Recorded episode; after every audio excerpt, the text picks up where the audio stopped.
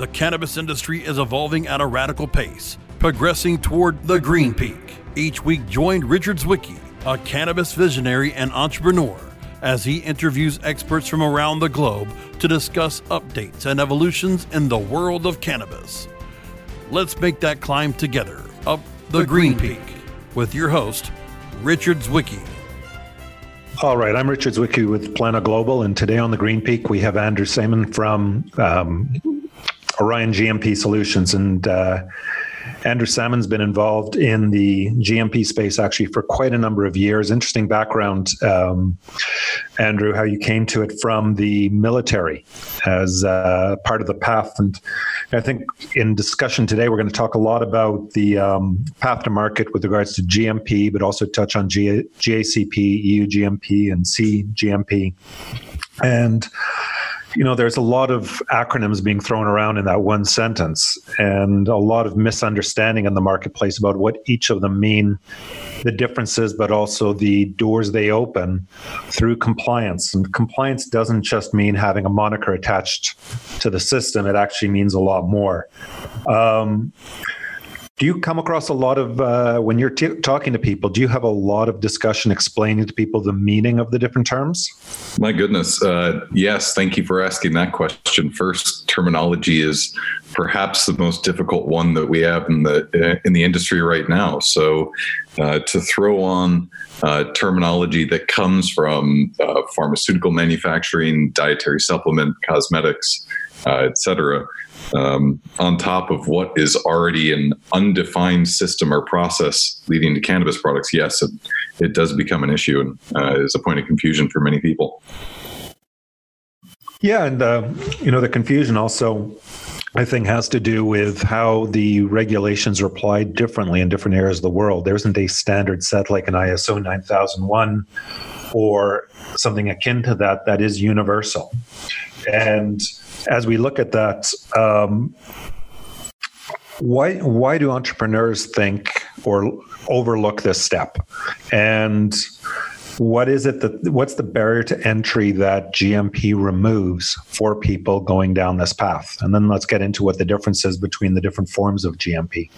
Yes, uh, that's a good question as well. We were actually on an initial client call earlier today, um, and we had a fantastic group that had provided us all the information that we should ever ask for. And really, uh, they recognized uh, the need to do it right the first time.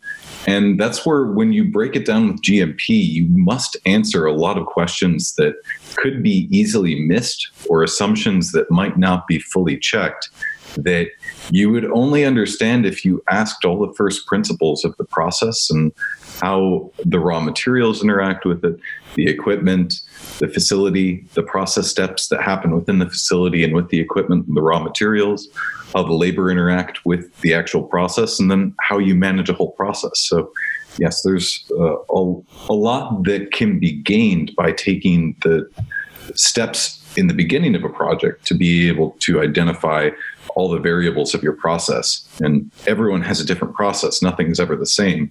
Um, so when you use the uh, tools of quality by design and good manufacturing practices, just makes life a lot easier, although it's not really recognized as being the the place that people would start.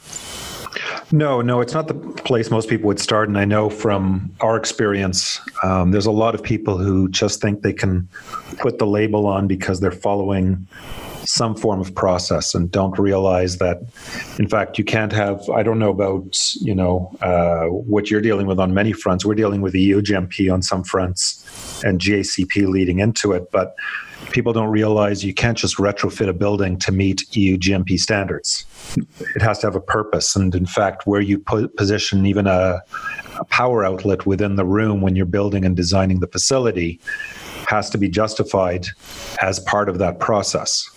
Um, how, how how are people in the U.S. and how are you seeing that diff- handled differently in the U.S. versus elsewhere, and how will that affect the international trade as it opens up more and more from your perspective? Yes, it's a very good question. Um, where does one place each item, each thing that they have, and know why they've placed it there? Um, and you can look at almost any engineered solution that any human has ever come up with. Um, and it comes with a specification. Like, for example, the uh, uh, Ford F 350 did not come about as a result of someone saying, well, we need a pickup truck and it should carry, you know, this much of a load and be able to tow this much.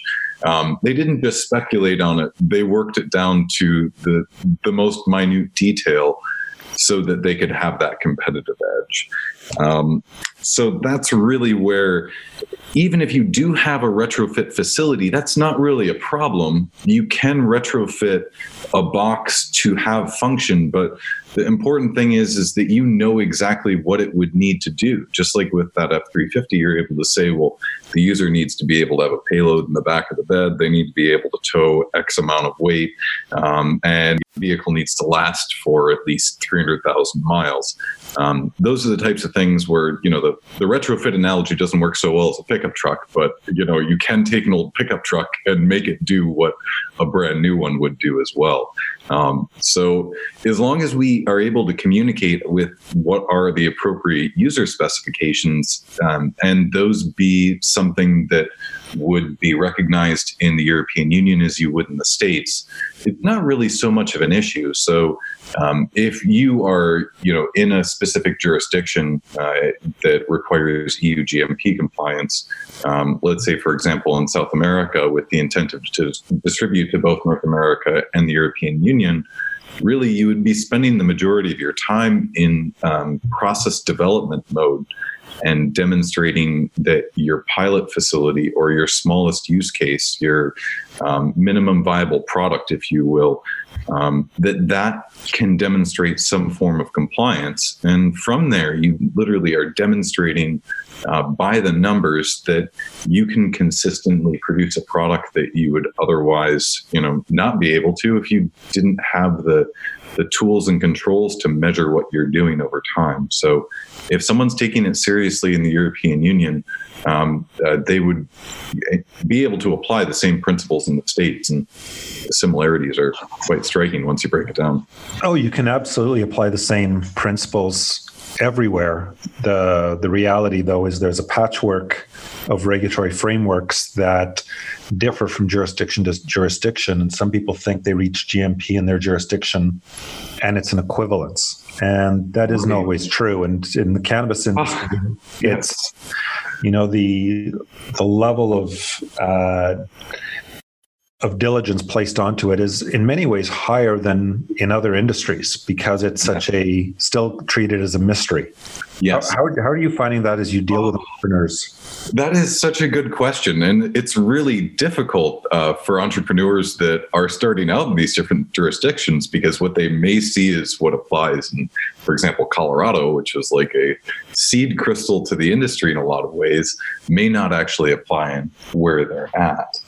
Um, and I I don't think that uh, we have too many examples of regulations that um, you know, just as we have, okay, let's take an example. We have a cannabis manufacturer, an entrepreneur that wants to start a business.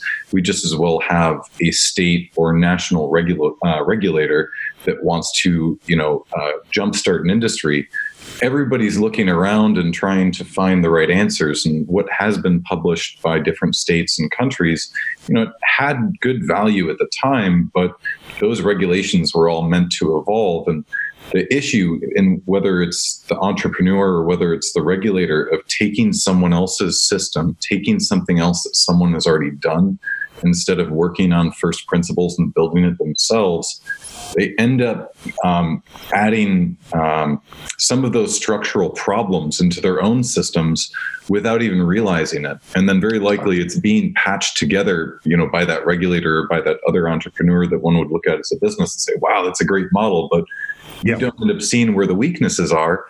And then they're repeated.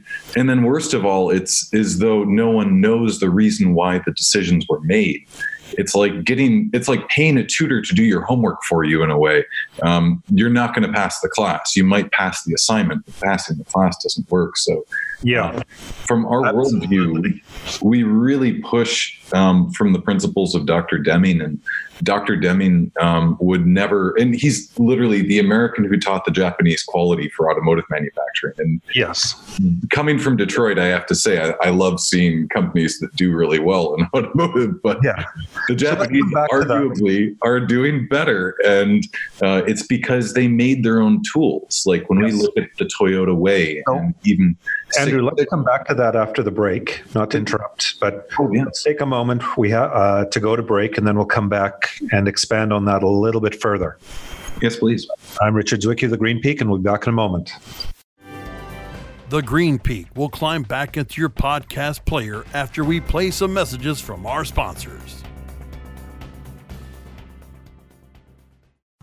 Doc Rob, the concierge for better living Cannabis is just one of the many great plants that we have on this planet called Earth that we can use consciously and, and intelligently to improve our well being. Take a real, raw, inside look at healthier living while sharing great ideas and improvements for a better quality of life. Learning to live and live well is a lifelong process. This is a journey. It could be you could be 80 years old or 8 years old. You can still learn something that's going to make tomorrow a little bit healthier, a little bit easier, a little bit happier, a little bit better. The concierge for better living with Doc Rob. Only on cannabisradio.com. Hey, take a look at this. They're selling smart pots. They have pot that can make you smart? Where is it? Not that kind of pot. Smart pots are the best aeration container to grow your plants. Check this out. This is the original fabric container for faster producing, healthier plants. They're made with a superior fabric that delivers high yields. Plus, smart pots are reusable and sustainable, so you can use them over and over again, no matter if you use them indoor or outdoor. That's very smart, but how good are they for the environment? Smart pots are BPA free and lead free, so you'll always be able to ensure a pure, clean grow, and they're 100% made in the U.S. Over 28 million smart pots have already been sold so it seems like a smart investment. Look for smart pots in close to 2,000 garden centers throughout North America and ask for the original fabric container. Find a store near you or order yours online at smartpots.com.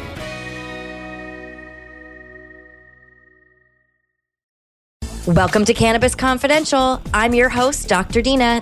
We've got David Faustino on the line, Bud Bundy from Married with Children did you feel nervous being a celebrity walking into a weed store? I don't remember at all being like, "Ooh, I'm scared someone's gonna take my picture here." What are they gonna say? Bud Bundy smokes bud? I mean, come on. it wouldn't be a big shocker. Hey, this is David Faustino, and I'm on Cannabis Confidential with my girl Dr. Dina on CannabisRadio.com. climbing our way up, up, up to the Cannabis Summit of Success. Cannabis Radio is back with more of the Green Peak. All right, I'm Richard Zwicky back with the Green Peak with Andrew Samann with uh, Orion GMP Solutions. And Andrew, before the break, we were talking about how, you know, even the Japanese have applied uh, GMP or manufacturing protocols to their processes, which are far superior to some other ones. And you know, we're we're in the cannabis industry, we're in the medical cannabis industry, and we're focused. You know, at Plena, we're focused on producing to the highest standards globally. Um, not minimum viable product to meet a particular target customer's uh, regime because a product that is acceptable everywhere can be sold everywhere. A product that is limited yes. in terms of who it complies with or what it complies for really lacks in potential. And this is a marketplace where you know the demand is massive globally um, for medical cannabis products, and one of the biggest problems is lack of supply.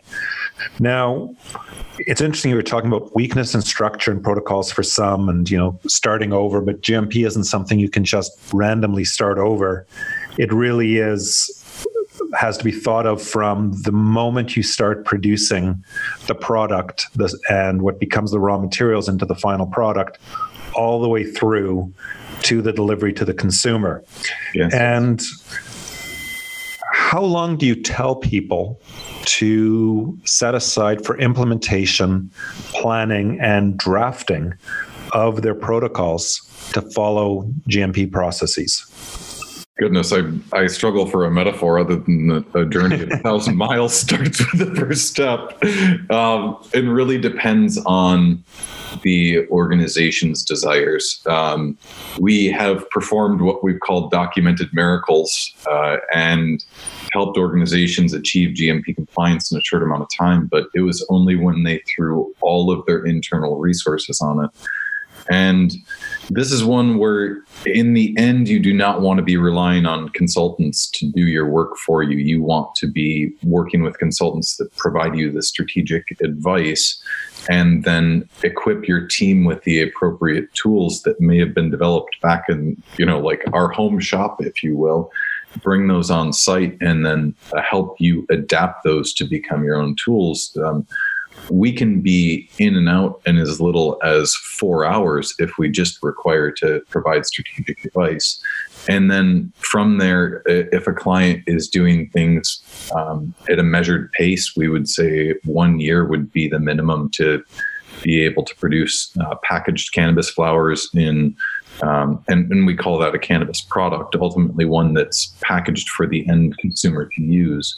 Um, so if someone had started with day one um, and their pilot scale, maybe it you know is a quarter of their total footprint or expected footprint, um, and they are able to produce a minimum of three batches, we get in the territory of being able to do statistical analysis and demonstrate whether or not the product's in control. And thank you for bringing up those, um, you know, universal standards that should be applied internationally we're actually uh, 100% agnostic to the demographic of the product, whether that would be lifestyle, dietary supplement, or pharmaceutical, medicinal, and then pharmaceutical, I should say.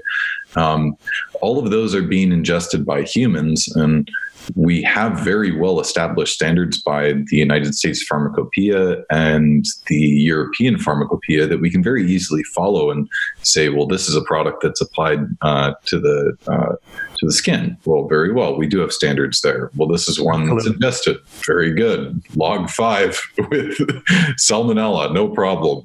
No, I, I, I kid there, but there are some things that are universal here. Some use cases are certainly new, such as you know uh, smoking flower. You won't find much in the pharmacopoeias on you know what's the appropriate quality spec for smoked flour. No, never well, maybe not never. We should hope soon. But if you look back in history, good luck. You won't find it there. So yep. you kind of have to extrapolate what is appropriate, what's the maximum per, uh, permitted daily exposure limit for any of these critical safety attributes. And um, those we can 100% agree on that it it is all a human consuming the product at the end of the day. Let's take what's good from these other regulatory um, structures and perhaps product categories that really relate back to what we're doing with cannabis. And then all things are relatively similar. No, absolutely. And you know, one thing you said early on was, you know, give people a rule of thumb to spend a year getting their compliance in shape to the point where they can ship a product. And, you know, that is, that presumes a couple of different batches run through to, so that, you know, they can prove it's reliable and re- replicable and consistent and the like. Great. That leaves aside getting the inspector over. Absolutely. And, you know, there's, depending on the jurisdiction you're working with, Mm-hmm. there's a backlog. And, you know, people talk about getting EU GMP, but getting a German inspector because that's higher standard than an inspector from a diff- different jurisdiction within the EU or elsewhere. Right. What are you seeing? You know, we're seeing timelines where that inspector, you know, can be six months from when you're ready to file. And what are you seeing? Are you see, seeing many differences by jurisdiction? Are you how accepted are they going to be? But also, how should people plan for that and when should they plan on calling that inspector because obviously they can't come at the same time as your first product shipment you know i can share our approach to it um, so we work closely um, with our international affiliates and essentially we've done more work as a consulting firm internationally than we have within the united states and it's a very fortunate thing that we've been able to, you know, have influence in Europe and make great connections and uh, essentially set up a distribution network in advance. We don't have the capabilities of being distributors as a consulting firm, and it's not a business model that we would want to go down with. But right. essentially, we took the same approach that any entrepreneur would and went straight to the customer and began asking them, you know, what do you want? What are the specifications that you need? What are the quantities? What are your expectations from us? And essentially we've extended that relationship to our clients such that when they sign up on the front end we have the ability to you know uh, i'll lightly say this guarantee the distribution of the products because the distributor knows that at the end of the day if the manufacturer isn't following uh, the guidelines that we've agreed on with them that that manufacturer will not distribute cannabis. And if they turn out to be a group that doesn't actually want to follow that paradigm or follow our prescriptive guidance for how to become GMP compliant, uh, they basically don't meet the criteria. Um, there are some groups that just will never be able to produce products that conform. They may have made some mistakes early on, like introducing pathogens into their facility that they'll never get rid of. Yep, we uh, we've heard. I mean, so many horror stories about about that, or companies that take over older facilities and oh. then discover the legacy as they oh. might have to start over. It's painful. Yep. It's really painful. Like there's, and all of that money is lost in private. No one admits their failures, and that's where we've been really fortunate in working with a lot of groups. And confidentiality is literally the coin of our realm. We, people call us when they have problems. When they say we, we don't know what to do about this problem. And it's like sometimes the sobering answer is you have to burn it all down and start anew.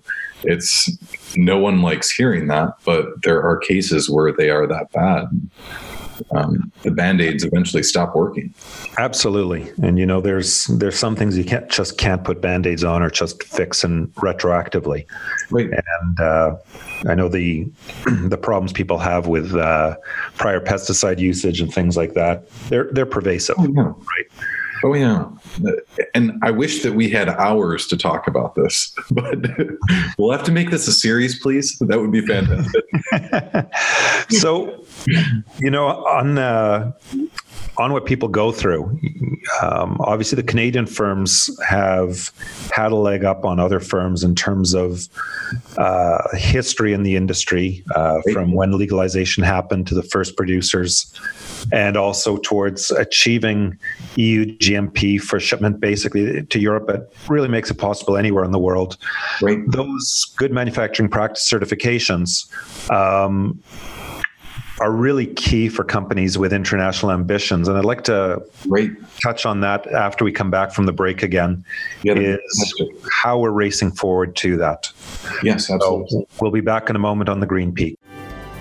The Green Peak will climb back into your podcast player after we play some messages from our sponsors.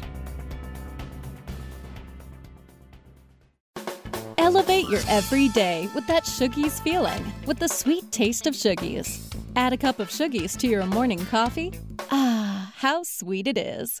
Shoogies infuses cannabis and cane sugar to make it the perfect sweetener with benefits.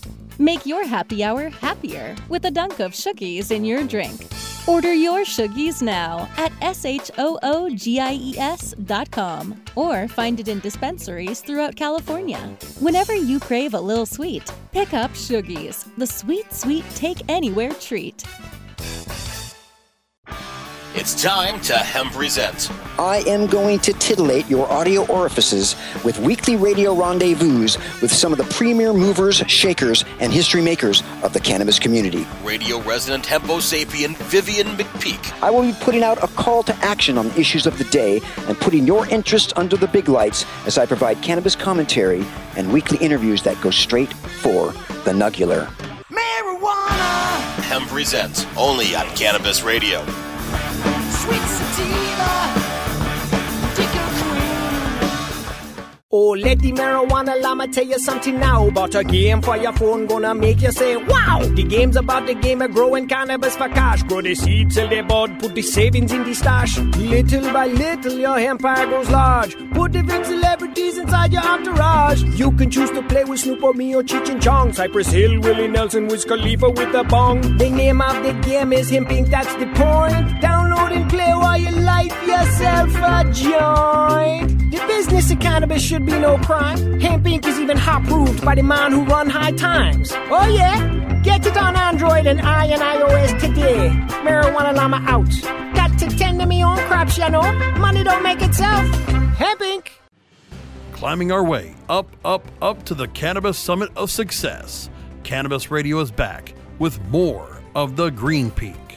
All right, I'm Richard Zwicky with the Green Peak, and I'm back with Andrew Samann with Orion GMP. And you know, just before the break, we are talking, Andrew, about um, some of the international efforts, and you know, GMP certification uh, is key for companies with international ambitions, and we've seen the Canadian companies uh, take advantage of that because they had first mover uh, positions with the legal frame- frameworks that have been put in place in Canada ahead of other markets.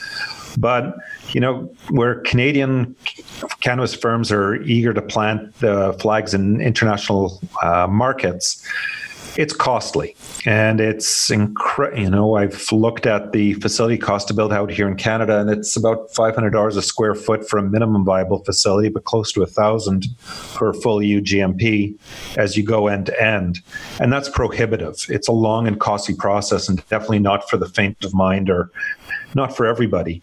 But as the markets in the rest of the world open up and people have to achieve those standards, um, do you see resistance or do you see people uh, to following those standards or do you see people embracing them or is it more a question of people say well that's just the barrier we have to get over. Let's do it as opposed to figuring out where we can cut the corners?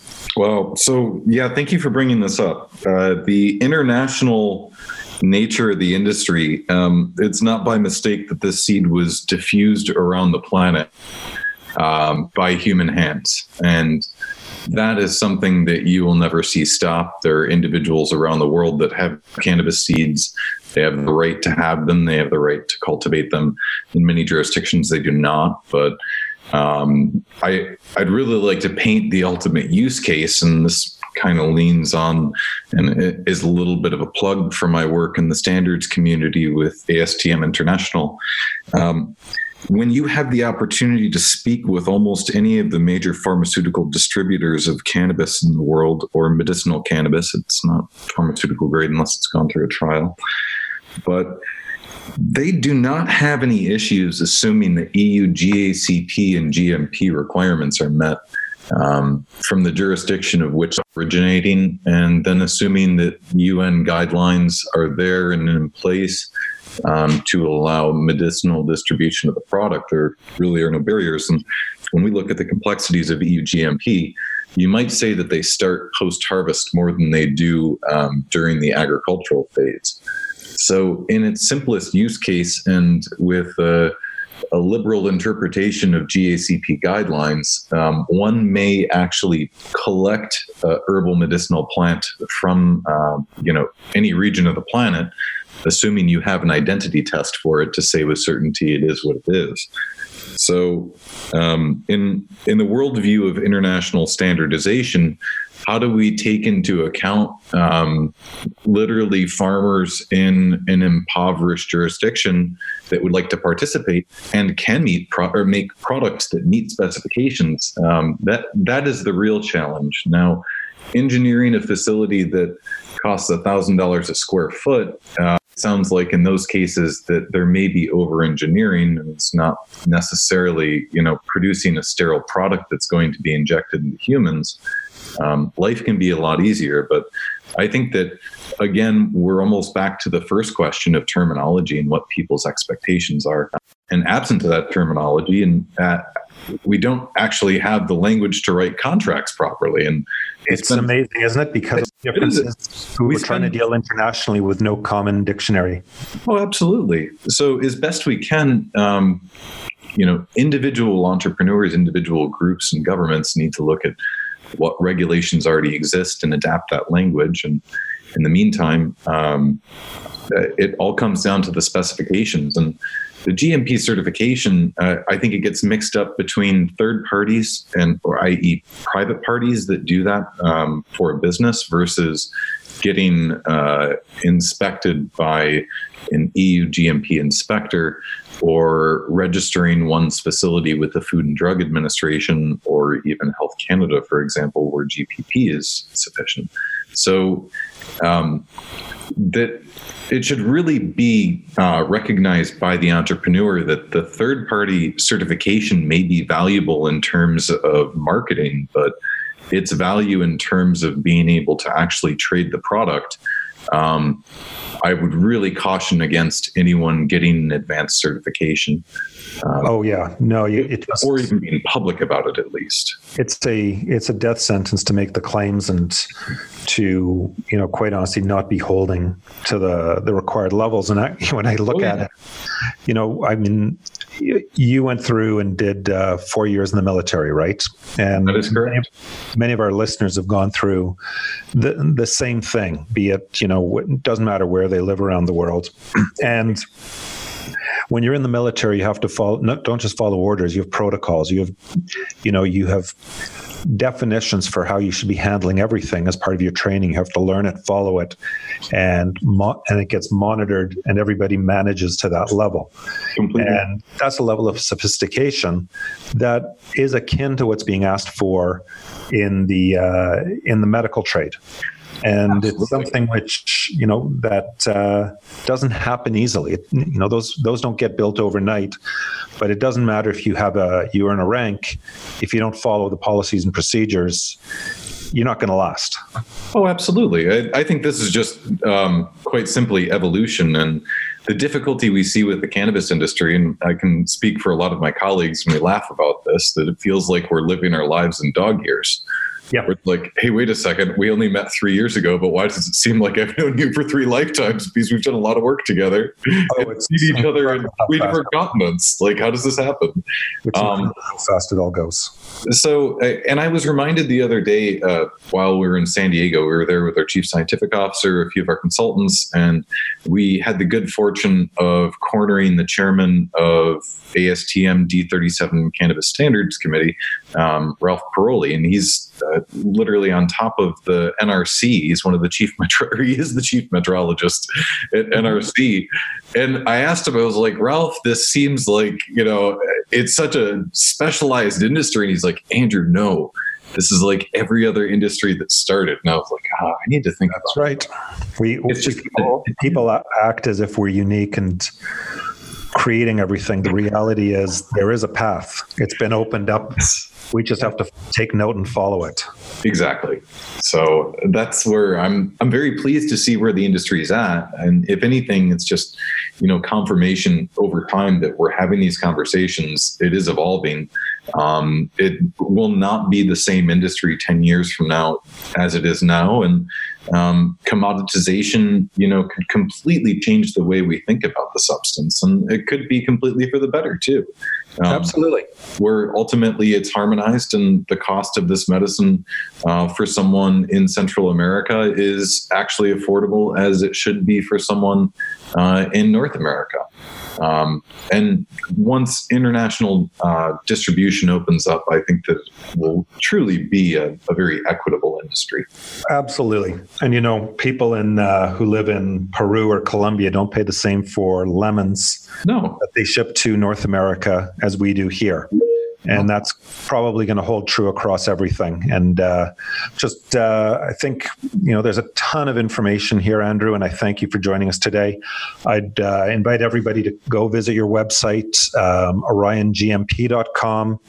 Learn more. There's information about uh, EU GMP, CGMP, quality management services, auditing assessments, which we didn't even have time to really get into on this call, and also training and really every aspect of the implementation process. And uh, you know, I think Andrew, you're you know you're not just uh, recognized internationally, but you're recognized for the depth of information on which uh, you're providing to the market. So thank you very much for that, and thank you for joining us today on the Green Peak. It is my pleasure, and I do look forward to doing it again. Thank you. Look forward to that. Thank you. Thanks for joining us today on the Green Peak. I'm Richard Zwicky, and I look forward to speaking to you again next week.